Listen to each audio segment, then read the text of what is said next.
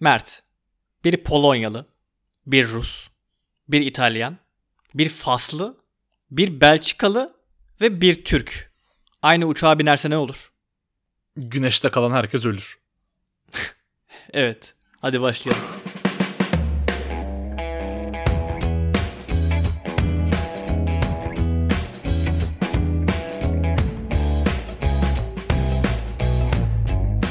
Cevap bedelini ödeyeceksin kardeşim de aslında benim kurduğum ama evet.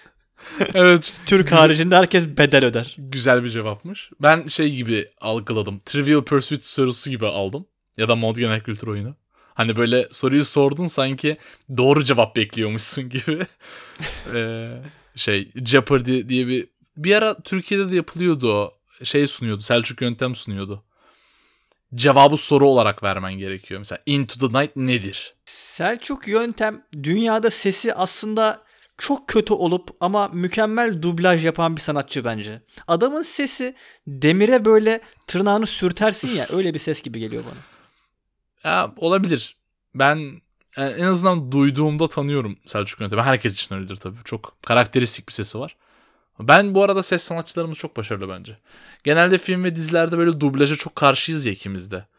Ee, ben çok başarılı ses sanatçılarımız olduğunu düşünüyorum. Belki en baştan bu kadar alt yazılıya alışmasaydık, dublaja alışsaydı kulağımız.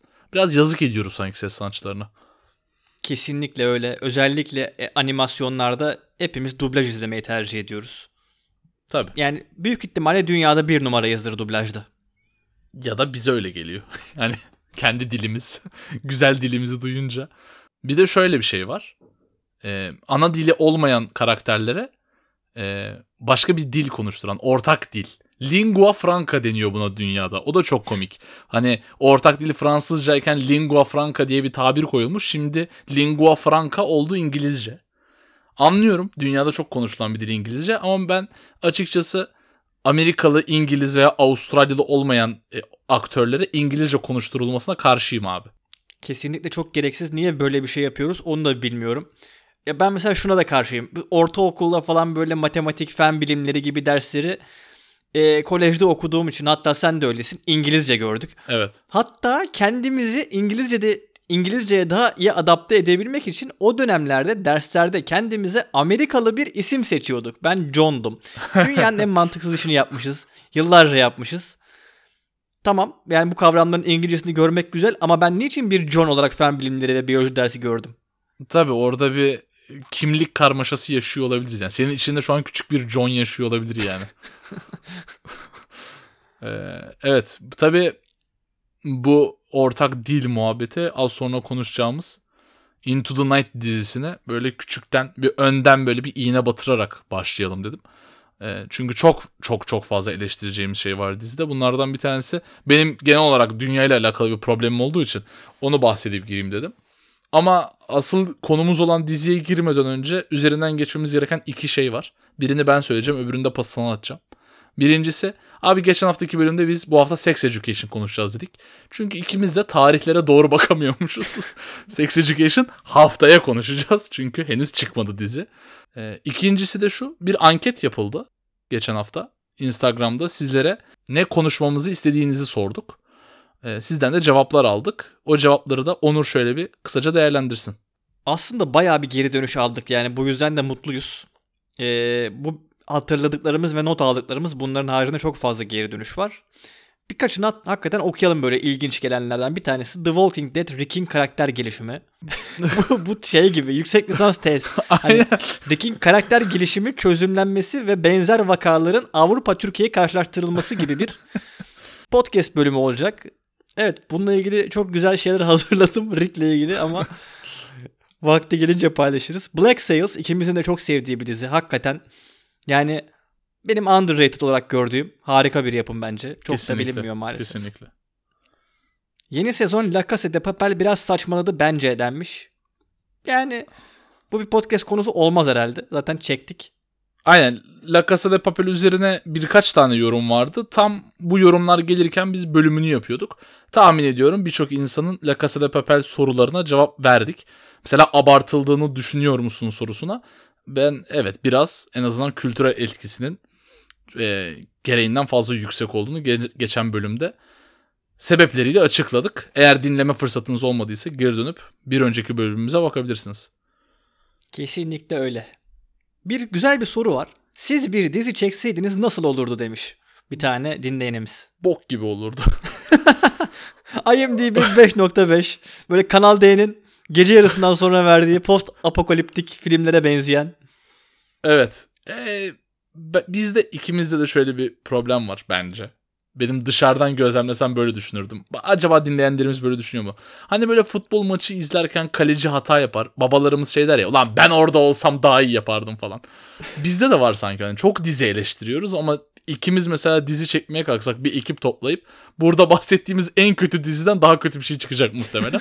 o yüzden de burada biz dizi eleştirirken şey sanmayın. Ee, hani tabii ki işin profesyonelleri kötü bir şey yapınca eleştirilmeyi hak ediyorlar ama bizden hakikaten çok kötü bir şey çıkardı bence. Ben kesinlikle kimse izlemez diyorum. Yani izleyen de gömerdi ama belki bir gün yaparız böyle bir 20-30 yıl sonra. Evet. Phoebe Waller-Bridge ve mükemmel dizileri diyen bir e, dinleyenimiz var. Kesinlikle katılıyorum. Ben de çok seviyorum kendisini. E, belki ileride yeni bir iş yaparsa Killing Eve, Fleabag ve e, yeni işleriyle beraber değerlendirebiliriz Phoebe Waller-Bridge'i.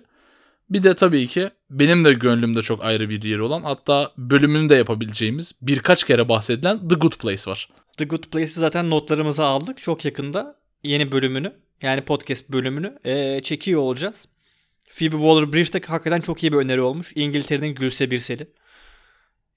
Gülse Birsel de bu arada yeni bir dizi yazmaya başlamış. Onu da paylaştı sosyal medyadan. Umarız ki ilginç bir şey çıkar ortaya. Son bir şey söyleyeceğim bununla alakalı. Şimdi gözüme çarptı. Abi anime yazıldı bize. Birkaç tane anime var. Ya kusuruma bakmayın ben hiç bilmiyorum animeyi. Yani tabii ki dizilerini biliyorum ama kendimi anime konuşacak ve anime eleştirecek ya da anime değerlendirecek kadar uzman görmüyorum anime konusunda. O yüzden çok fazla anime dedim. Ee, ya anime bölümü yapmayı kendimi şu an hazır hissetmiyorum onu da söyleyeyim yani. Bu şey mi ya? Ah bu gece olmaz başım ağrıyor. Biraz öyle olur. Naz yaptım. Ah anime olmaz hayır. ya maalesef ben de aynı şekilde yani bizden çıkmaz be. Yani onu hakkıyla daha iyi yapanlar, iyi yapanlar, yapabilenler vardır. Animelerde artık onlardan faydalanmanız çok daha iyi olur sizin için. Evet kesinlikle. Öyle. O zaman konumuza başlayalım. Ee, başlıktan ve kapaktan da gördüğünüz üzere yakın zamanda çıkan Into the Night dizisinden esinlenerek böyle kalite kontrol tarzı bir başlık attık. Ee, dizilerdeki kalite kavramını değerlendireceğiz. Biraz kalitesiz bulduğumuz dizilere gömeceğiz. Bazı insanların kalitesiz bulduğu dizileri övebiliriz. Ama biz övmeyi çok sevmiyoruz. Genelde gömmeyi seviyoruz. Ee, o yüzden sende çok böyle çok sevilen ama senin eleştiride bulunduğun diziler var. İstersen onunla başlayalım ki böyle erkenden çıkmak isteyen çıksın bölümde. Yani şimdi burada çok önemli bir karar vermek zorundayım. Daha güvenli yerden mi oynayayım yoksa haşırt diye gireyim mi yani? yani normalde dinleyici tutma kaygısında bulunan podcastler e, daha güvenli başlayıp daha fazla dinleyici daha uzun süre tutmak ister. Ama ben bizim dinleyicilerimize güveniyorum. Bizden gelecek e, tartışmalı yorumları dinleyeceklerini bölümden kaçmayacaklarını yanıyorum. Ben emin değilim. O yüzden ilk söyleyeceğim diziyi hemen söylemek istemiyorum. Yani aklıma ilk gelen dizi çokça her bölümde gömüyorum böyle aklıma geldikçe Ragnarok. Yani Okey. az önce de postunu gördüm dizi otağında. Çok popüler, çok paylaşılıyor. Niçin paylaşıldığını anlamıyorum açıkçası. Yani Ragnarok neye benziyor deselerdi Tamam vereceğim cevabı şu an veremem. Başka bir şey geldi aklıma ama Ragnarok şuna benziyor. Yani böyle biraz Twilight, biraz The O.C., biraz hatta çokça American Gods, biraz da Evet. Rick and Morty. Yani Ragnarok ne abi tam olarak? Yani bir kere American Gods dedin. Şöyle bir parantez açacağım. E, eğer Ragnarok'u seviyorsanız yani Norse mitolojisini seviyorsanız American Gods dizisini de izlediyseniz Neil Gaiman'ın Norse mitoloji kitabını tavsiye edeceğim şimdi. Biraz alakası olacak ama e, sonuçta Good Omens, American Gods gibi Lucifer gibi birçok işin yazarı Neil Gaiman ve bence Norse mitolojisini en iyi işleyen e, insan da o. Yani bence Ragnarok'un popülerliğinin sebebi Norse mitolojisi abi. Yani Marvel'da da çok sevilen bir karakter Thor. Tarihte de her zaman Thor, Odin, Loki, e, Freya çok ilgi çeken karakterlerdi. E, bence bu bize şeyi gösteriyor. Yani eğer karakterin ele aldığın konu yeterince iyiyse dizinin içeriğine çok bakılmıyor. Dizi bir şekilde izleniyor ya da popüler oluyor diye düşünüyorum. Ama ben Ragnarok'a senin kadar tepkili değilim. Açıkçası keyifle izledim ama katılıyorum. Çok problemi var. Ee, ben biraz konusunu ele aldığı konunun diziyi kurtardığını düşünüyorum. Yani ele aldığı konu bir grup ergen tam olarak karakter gelişimini tamamlayamıyor. Evet. İsminden dolayı bir savaş olacağını biliyoruz ama o savaş hala gelmiyor. Hı hı. Ve bence savaş gelmeden dizi iptal yiyecek. Evet olabilir. Netflix seviyor öyle şeyleri. Ee, tabii mesela şeyi bilmiyorum. Orijinal yapımcısı Netflix mi yoksa dağıtım hakları mı Netflix'te kısmında bazı diziler Netflix dizisi gibi gözükse de aslında Netflix çekmiyor.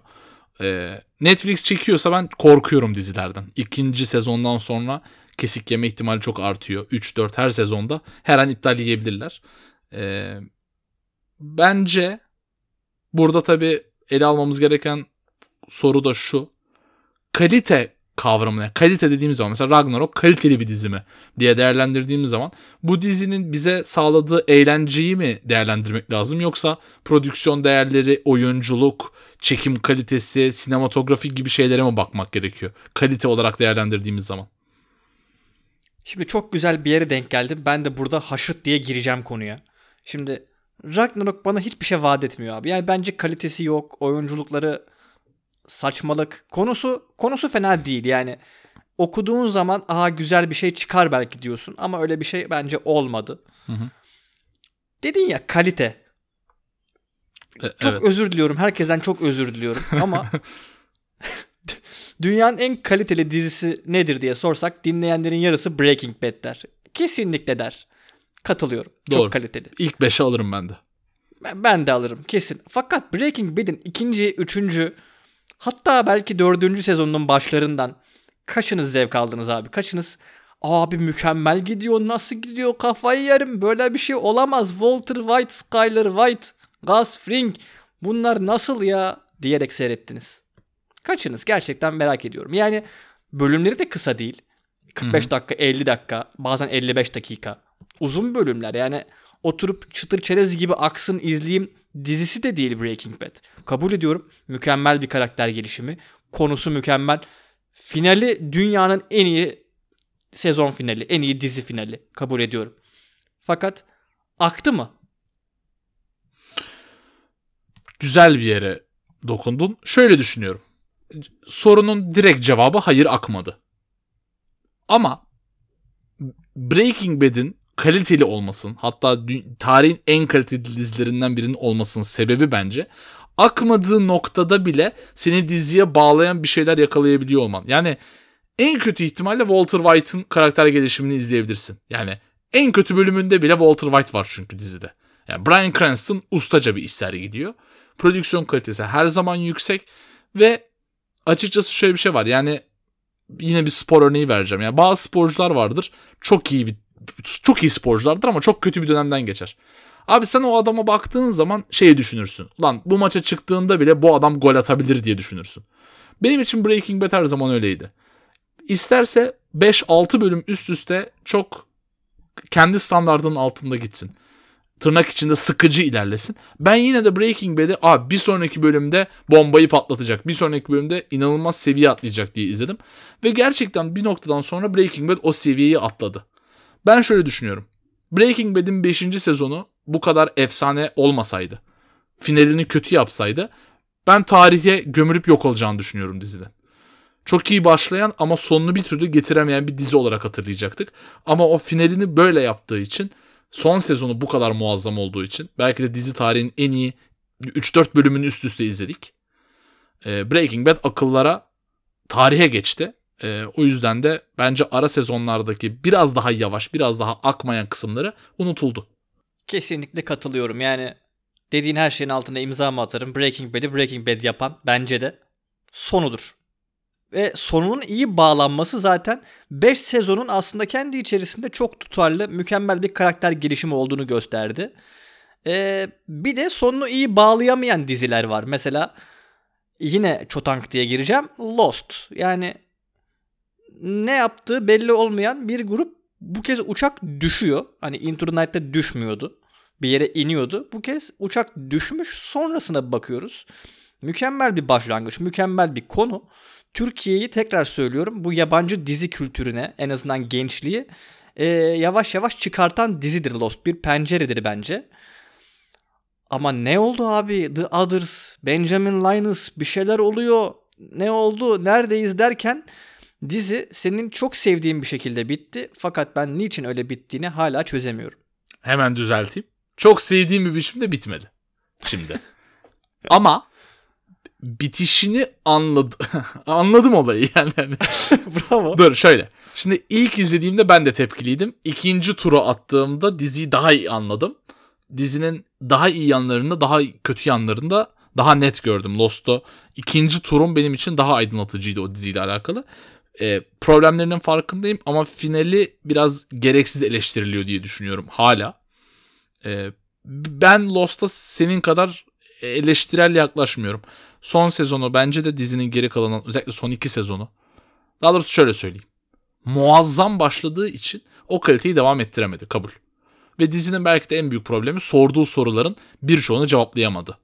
Yani belki unuttular, belki hiçbir zaman cevaplamayacaklardı ama bu kadar soru yöneltip bu soruların birçoğunu cevaplamayıp sonra yani biraz daha ucu açık bir şekilde bitirip kapatmaları e, tabii ki izleyenleri kızdırdı. Ben de dahilim buna. O soruların cevaplanmasını isterdim. E, ama beni Lost'tan daha fazla kızdıran diziler kalitesini birinci sezondan sonra komple kaybedip bir daha hiçbir zaman orayı yakalayamayan diziler. E, bir tanesi Heroes. Birinci sezonu gerçekten tarihe geçerdi. Ee, insanları ekrana bağladı. Özellikle Lost'la aynı döneme denk gelmişti. Hani o dediğin gibi biz, benim yaş grubumun dizi kültürüne giriş yaptığı bir dönemde muazzam geldi. Ama öyle bir düştü ki kalitesi hiçbir zaman bir daha yakalayamadı orayı. Bir de Arrow bence böyle. Ee, yine harika girdi. Bir çizgi roman e, karakteri olmasına rağmen bence çizgi romandan çok koptu. Ee, televizyona çok güzel uydurdu kendini. İlk 5-6 bölümüyle özellikle.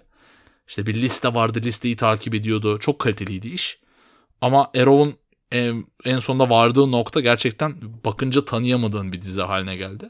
Ne düşünüyorsun? İlk sezondan sonra sence bu kadar büyük bir düşüş yaşamalarının sebebi ne dizilerin? Buraya Westworld'u da ekleyip devam edeceğim. Tamam. Yani yine tabii ki şey olabilir. Popüler bir dizi örnek vermek istedim sadece. Çok seveni tabii ki vardır. Biz de seviyoruz ama eklemek istedim. Saydıkların arasından özellikle Heroes'a çok katılıyorum. Yani benim içimde yara olan dizilerden bir tanesidir. Hı-hı. Zaten yara olan fazla dizi yok. Bir tane Flash Forward var. Bunu sık söylüyorum. o elimizden çalınan bir cevherdi. Heroes'a kendi kendine yazık etti. Yani herhalde şey oluyor. Çok iyi bir fikir geliyor aklına senaristlerin, yazarların. Diyor ki bunun dizisi mükemmel olmaz mı? Hakikaten olur. Bunu yazıya döküyorlar. Mükemmel bir birinci sezon çıkıyor fakat daha sonra planlamıyorlar herhalde. Veyahut da elinde bir script yok. Yani gerisini en baştan tartmamış oluyorlar. Çünkü kolay bir iş olduğunu düşünmüyorum. Alıp bir diziyi baştan sona yazıp daha sonra çekmek bence çok zordur. Yani birçok dizinin de bu şekilde ilerlemediği zaten aşikar. Herhalde sonra işler sarpa sarıyor veyahut da bilmiyorum bir memnuniyet anketi mi uygulanıyor izleyenlere. Ne yapılıyor bilmiyorum ama çok güzel giden işler çok kötü bir şekilde sonuçlanabiliyor senin de saydığın gibi.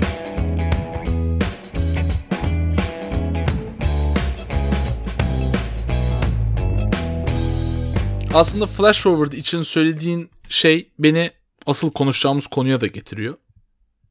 Konusu itibariyle orijinal fikirleri olan diziler var. Yani gerçekten Aa, bu, bu konuyu nasıl iyi yapamadınız diye ekrana bağırdığım diziler var. Mesela Revolution bunlardan bir tanesiydi. Elektriğin olmadığı bir dünyada işte e, artık militanlaşmış bir, bir insanlık, oklar, kılıçlar, geçmişe döndük. Ama geleceğin bilgileri hala aklımızda. İnanılmaz ilginç bir konu. Fakat inanılmaz kalitesizdi. E, Manifest hala yayınlanıyor. İptal yedi sanırım. Bilmiyorum. O iptal edildi, kurtarıldı. Bir dolu bir şeyler geçti başından. Lost olmaya çalıştı. Olamadı. Yine bir uçak kazası. Yine bir uçaktaki yolcular, bir şeyler kaybolanlar. The Others. The Hundred benim için böyle. diğerlerinden daha kaliteli olduğunu kabul etmeme rağmen çok başarılı bir konuyu bence çok iyi ele alamadılar. Ve asıl tabii ki günün kahramanı bizim için hem en yakında çıktı hem açıkçası Türk oyuncularından dolayı Türkiye'de de çok büyük bir popülerlik kazandı. Into the Night. Bu kadar ilginç bir konuyu Onur sence bir yazar grubu nasıl oturup bu kadar berbat bir şekilde işleyebilmişler? Yani Into the Night'a geldiğimize göre rahatça gömmeye başlıyorum. Bir de anlamadığım şeyler var onları da sıralayacağım. Sen de beraber konuşuruz. Bir kere ilk sezonda ben yani çıktığı gün seyretmiştim. Böyle çok fazla bir beklenti yoktu o zaman. Çok bilinmiyor. Hoşuma gitti ama hoşuma nasıl gitti? Binge watch. Yani izle aklında hiçbir şey kalmasın. Ben arada sıkılınca böyle gece yarısı filmleri de açıyorum. İğrenç iğrenç filmler. Onları da izliyorum yani. Ne bileyim Netflix'te böyle diziler var. Mesela Sweet Tooth vardı. Geçen gün mesela aşı karşıtlarından bir adam demiş ki yeni aşılar yarı insan yarı memnun insanlar doğurabilir. E o var işte Sweet Tooth. Yani çocuk gaz, geyik insan. Yani otur izle. Anlıyor musun? Böyle kafalarında da bir şey kalmasın. Into the Night de bence öyleydi. Fakat insanlar o kadar beğendi ki sanki dizi bir başyapıt olabilecekmiş gibi böyle lanse edilmeye başlandı. Hayır alakası bile yok. Zaten adamların öyle bir kaygısı olsa Belarus'un Türkiye'nin yanında olduğunu iddia etmezler. Yani içerisinde o kadar fazla hata var ki dizi o kadar fazla popüler olunca bunlar çok fazla göze batmaya başladı be abi. Yani dizi zaten çok saçma. Açık konuşalım Netflix'in bugüne kadar yaptığı en saçma işlerden bir tanesi. Ama konusu çok güzel. Aklıma hemen Terranova'ya getiriyor Spielberg'in. Hı hı. Berg dediğim için özür dilerim. Spielberg. Olsun. Çok takığım. Ben de Spielberg demiyorum. Spielberg diyorum o yüzden. Hiç yadırgamamıştım yani. Yani biraz sonra mantık hatalarından bahsedeceğiz ama bu diziyi bu kadar büyütmek, bu diziyi bu kadar beğenmek çok büyük bir yanlışlık. Bu diziye hakaret. Yani diziyi yapan adamlar bile bu kadar beğenilmesinden mutlu değildir bence. Bence bence de. Yani bir anda çünkü yaptıkları iş bambaşka bir boyuta çıktı. Ya tabii ki adamlar parasını kazandığı için çok mutludur da e, sonuçta yeni sezon çekecekler. Yani dizi aslında çok birinci sezonda iptal edilmeye müsait bir diziydi yani ama bu kadar büyük bir izleyici kitlesi yakalayınca tabii muhtemelen birkaç sezon daha devam edecek. Benim diziyle alakalı en büyük problemim şu. Ee, özellikle kalite olarak değerlendirdiğimiz zaman senaryo kalitesi dediğimizde ben şuna bakıyorum. Abi yazarlar en baştan bir planla yola çıkmış mı? Yoksa yolda ilerlerken bir karar veriyorlar ne yaptıklarını. Bu şöyle belli olur. Size de buradan tüyo. Filmler ve diziler için ikisi için de geçerli. Eğer karakterlerin davranışları çok bariz bir şekilde belli olaylara yönlendiriyorsa diziyi. Yani sırf bir şey olsun diye bir şey yapmak. Hani sadece o e, bunkerda dışarıda kalabilmek için böyle bir olay. Sadece o uçağa yetişebilmek için saçma bir davranış.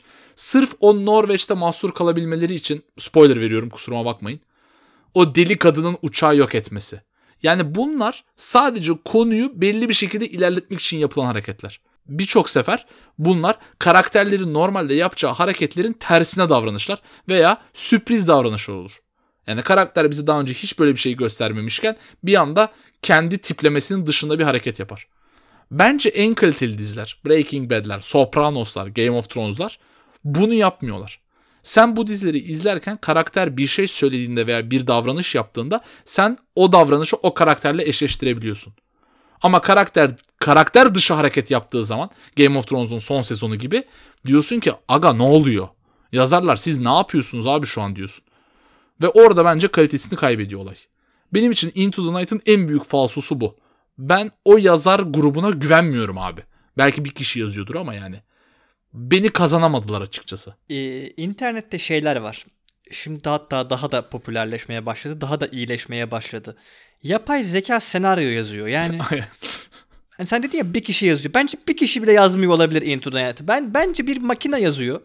Böyle tarihten ilginç gelen çeşitli çeşitli böyle anıları toplayıp toplayıp birleştirip bir şey yani hiç mi bir danışmanı olmaz abi bir dizinin? Yani şöyle bir sahne hatırlıyorum. ilk sezonundan söyleyeceğim bunu.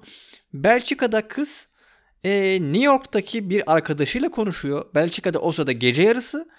New York'ta gün doğduğu için kız ölüyor. Yani hangi saat farkı o? Veyahut da New York Japonya'da bir semt adımı, bir köy adımı. Yani azıcık bir meridyen, bir coğrafi bilgi. Yani azıcık bak azıcık tarih bilgisi veyahut da orada İtalyan bir asker var. Polonyalılara ve Türklere diyor ki hiçbir askeri başarınız yok. Hani hadi Polonyalılara söylüyorsun Türkler. Hadi Türklere söylüyorsun Polonyalılar. Yani koca bir Lehistan'dan bahsediyorsun. Azıcık böyle azıcık bir şey istiyorum be. Yani Belarus'un Türkiye'ye komşu olmasını falan geçtim. Onları onları salladım. Diziye ait olarak tek gördüğüm olumlu coğrafi bilgi bu Norveç'te bir tane hakikaten bir tohum deposu var ya tohum ambarı. Evet. Svalbard şehrinde. O- Evet. O, gerçek bak. Onu hakikaten onu tutturmuşlar. O doğru yani. Ee, Evet. Yani o kadar şeyi yanlış yapıp sadece onu bulmaları da herhalde Google'da karşısına falan çıktı bir yerde. Böyle bir lan bunu kullanırız he. Tohum deposu varmış. Bunu yaz yaz kenara yaz hacı diye falan böyle. Ee, yani dizi Belçika dizisi. Ve herkes kendi dilini konuşuyor. Farklı ülkeler farklı diller ve bir araya geldiklerinde de İngilizce konuşuyorlar. Tamam. Ama tekrar başta da bunu söyledim. Abi İngilizce konuşulurken İngilizce bilen insanların ya da hani mesela çok fazla Amerikalı izleyicisi olacak. Ben şöyle düşünüyorum. Türkiye'de geçen bir dizi yapsan 10 tane yabancı insana Türkçe konuşturmaya çalışsan. Hani Cem Yılmaz esprisi var ya Çulten Ahmet. Öyle konuşsalar o karakterler Türkçeyi bana hakikaten kara tahtaya tırnak sürüyormuşsun gibi gelecek.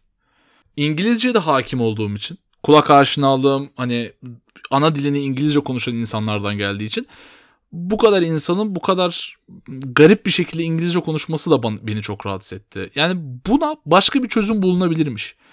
Diyalogları dinleyemiyorum. Gerçekten birçok diyalog sahnesini ileri sarmak istedim ya.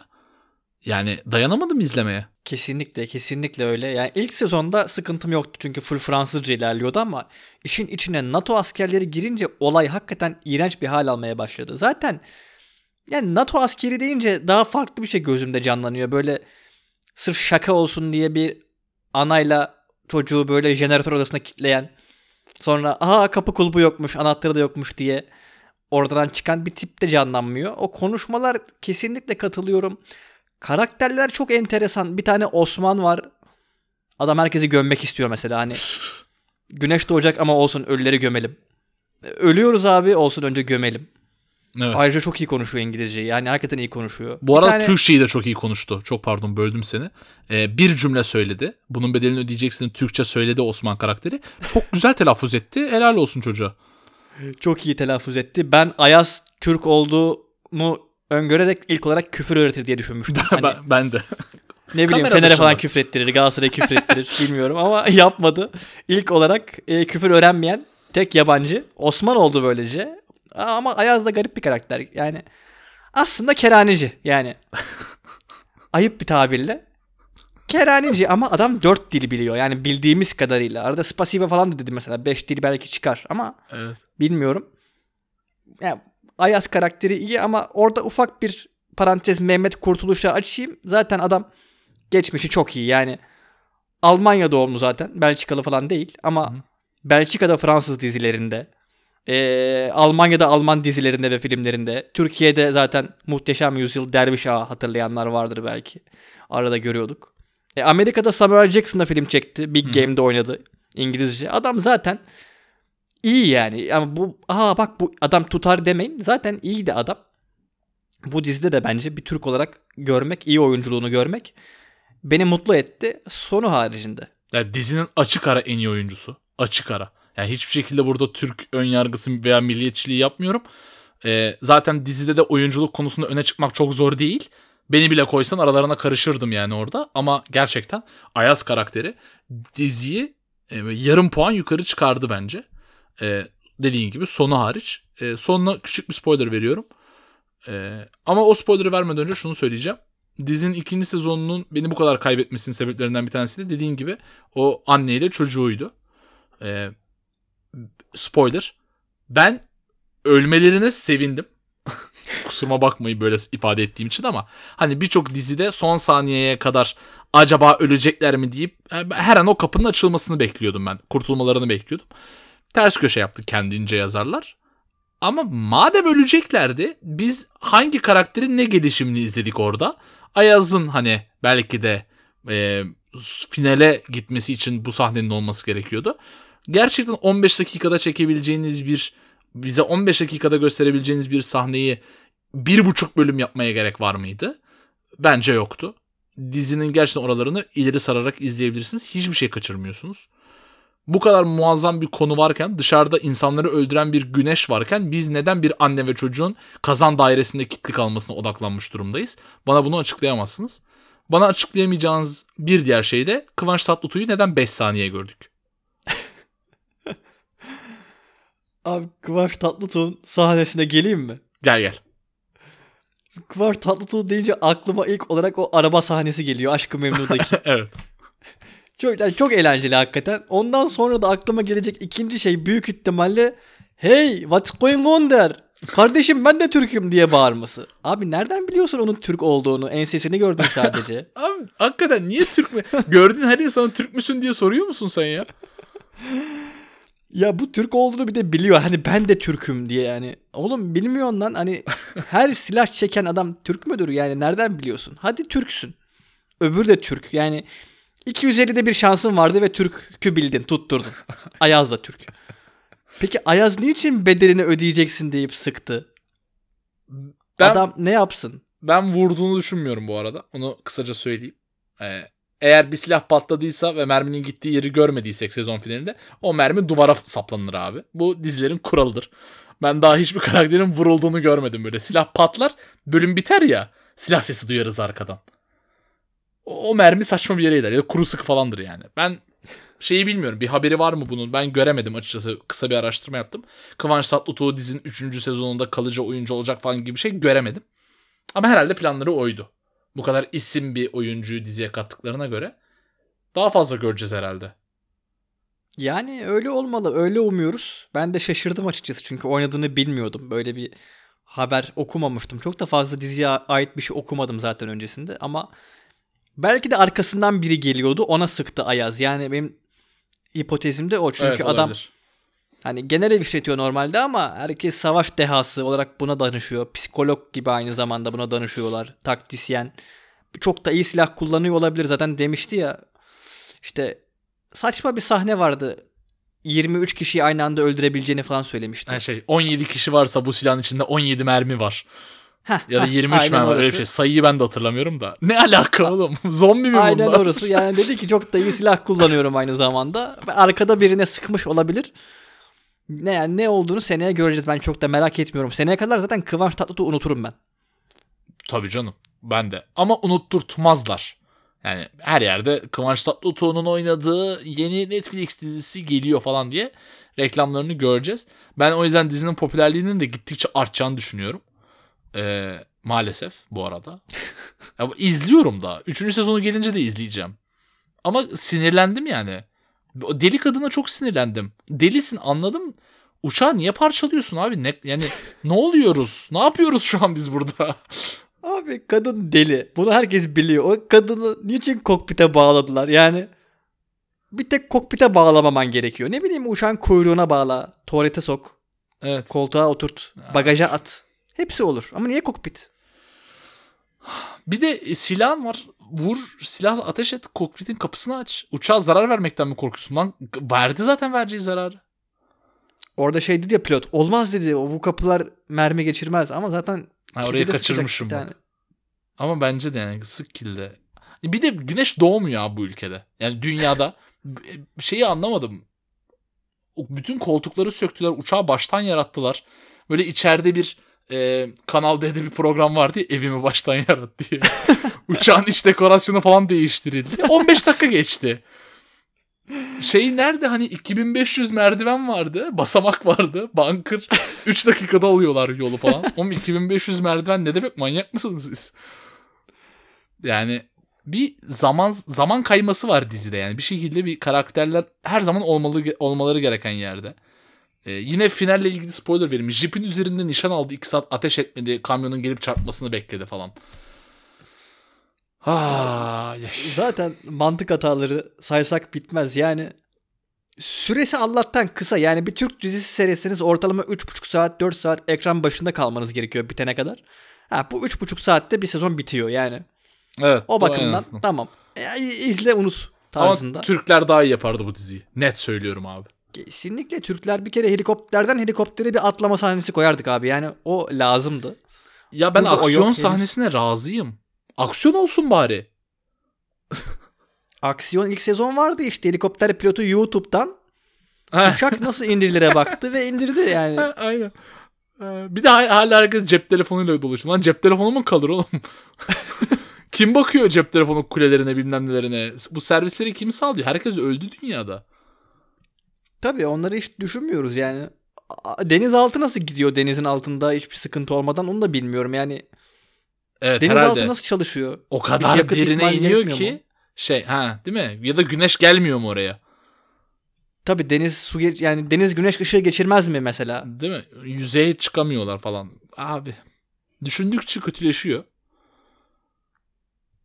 Evet diyecekler ki madem bu kadar kötü niye bu kadar izlediniz? Abi işte konusu ilginç olan diziler çekiyor beni. Valla her an güzel bir şey çıkabilir diye izledim diziyi ama açıkçası izledikçe kötüleşti yani. Bayağı kötüydü. İkinci sezonu itibariyle bence yani benim bu sene seyrettiğim en kötü şeydi büyük ihtimalle. Net. Tabii canım. Yani baştan sona izlediğim. Çünkü ben genelde bir şeyi çok kötü bulursam dizi en azından. Birinci, ikinci bölümden sonra bırakırım. Bunu bırakamadım da. Bir ilk sezonunu izlemişim. O kadar zaman harcamışım. Bari bitireyim dedim. Bir de ben Kıvanç Tatlıtuğ'u biliyordum geleceğini. Haberini görmüştüm. Onu bekledim açıkçası. Merak ettim yani nasıl bir rolde kullanacaklarını. Kullanmadılar. yani, yani Easter egg gibi bir şeydi yani Kıvanç Tatlıtuğ. Arka planda görsek aynı şeydi. O yüzden 3. sezonu merakla beklediğimi söylemek istiyorum. Ama merakla beklememin sebebi daha ne kadar kötüye gidebilirler. Gerçekten bu bir challenge dizi yazarlarına. Bir de Kıvanç Tatlıtuğ'u nasıl kullanacaklar merak ediyorum açıkçası. Ya biz çok gömdük. Yine gömeriz. Ama çok da beğenen var. Bunu anlamadım. Özellikle ekşi sözlükte ben baktım. Çünkü Türkiye'de en çok gömen ekşicilerdir. Ama abi yani hakikaten şok oldum. Çok beğenmişler. Yani mesela demiş ki ikinci sezonu da mükemmel olmuş. Hatta mükemmel ötesi olmuş. Yine 3 saatte bitti. Tek sıkıntı o. E zaten o standart yani. Çok başarılı bir dizi. Bir sürü dizi bir sürü soru işareti bıraktılar geride. Tabii. Tabii. Belki ironi yapıyorlardır. Ya ironi de benzemiyor çünkü demiş ki Into the Night'ı beğenmeyenin zevkinden şüphe duyarım ben de. Her şeyi geçin bir kere senaryosu orijinal. Bakın senaryoyla konu yani Amerikalılar premise diyor bu olaya. Hani e, en baştan dizi daha başlamadan böyle bir cümleyle açıklanabilen bir şey. Hani güneşin insanları öldürdüğü dünyada bir grup insan hayatta kalmaya çalışıyor. Gerçekten çok orijinal. Güzel. Bu çok güzel. Ama ikinci cümleden sonra çok bozuyor yani. Anladın mı? Yani premisi çok güzel dizinin. Ben de çok beğeniyorum. Zaten çok beğendiğim için izledim. Biz zaten sen de ikimiz de felaket dizilerini çok seviyoruz. Niye böyle bir hastalığımız var bilmiyorum ama hayatta kalmaya çalışma bana çok gerçek geliyor nedense. Yani çok içine çekiyor beni bu tarz diziler ve filmler. Çünkü gerçekten bir mücadele var orada. Ee, ama yani çok daha çok çok çok daha iyi yapılabilir de. Bakalım 3. sezon nasıl olacak dediğim gibi. Bu da merak ettiğimizden değil yani hani klişe olsun diye söylüyoruz. Hani bakalım ne olacak. Aynen. Hadi bakalım. Bitirelim Onur. Çok uzatıyoruz. Çünkü daha gömecek çok şey var. ben birkaç tane diziyi de atladım. Zaten Into the Night bölümü olmasını amaçlamıştık. Öyle de oldu bence. Ee, uzun bıraktıysak kusurumuza bakmayın. Haftaya söz vermeyeyim. Sex Education düşünüyoruz. Ama dediğim gibi söz vermiyorum. Bir de ben Lucifer yorumu yapabilirim. Belki. Bilmiyorum. Yapayım mı Onur? İzin var mı? Tabii tabii yapalım. Ben de gömerim iyi olur. İyi olur. Haftaya yaparız onu da. Bugüne yer bırakamadık. Ee, izlersiniz siz de o sırada. Ee, kapatalım o zaman. Gidelim biz.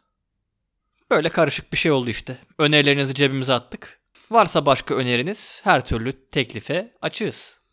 Evet. Valla iyi oluyor bize de. Bazen unuttuğumuz dizileri görüyoruz.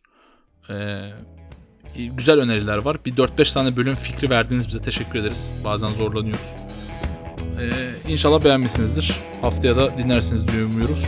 Ee, şimdilik kendinize çok iyi bakın ve hoşçakalın. Hoşçakalın.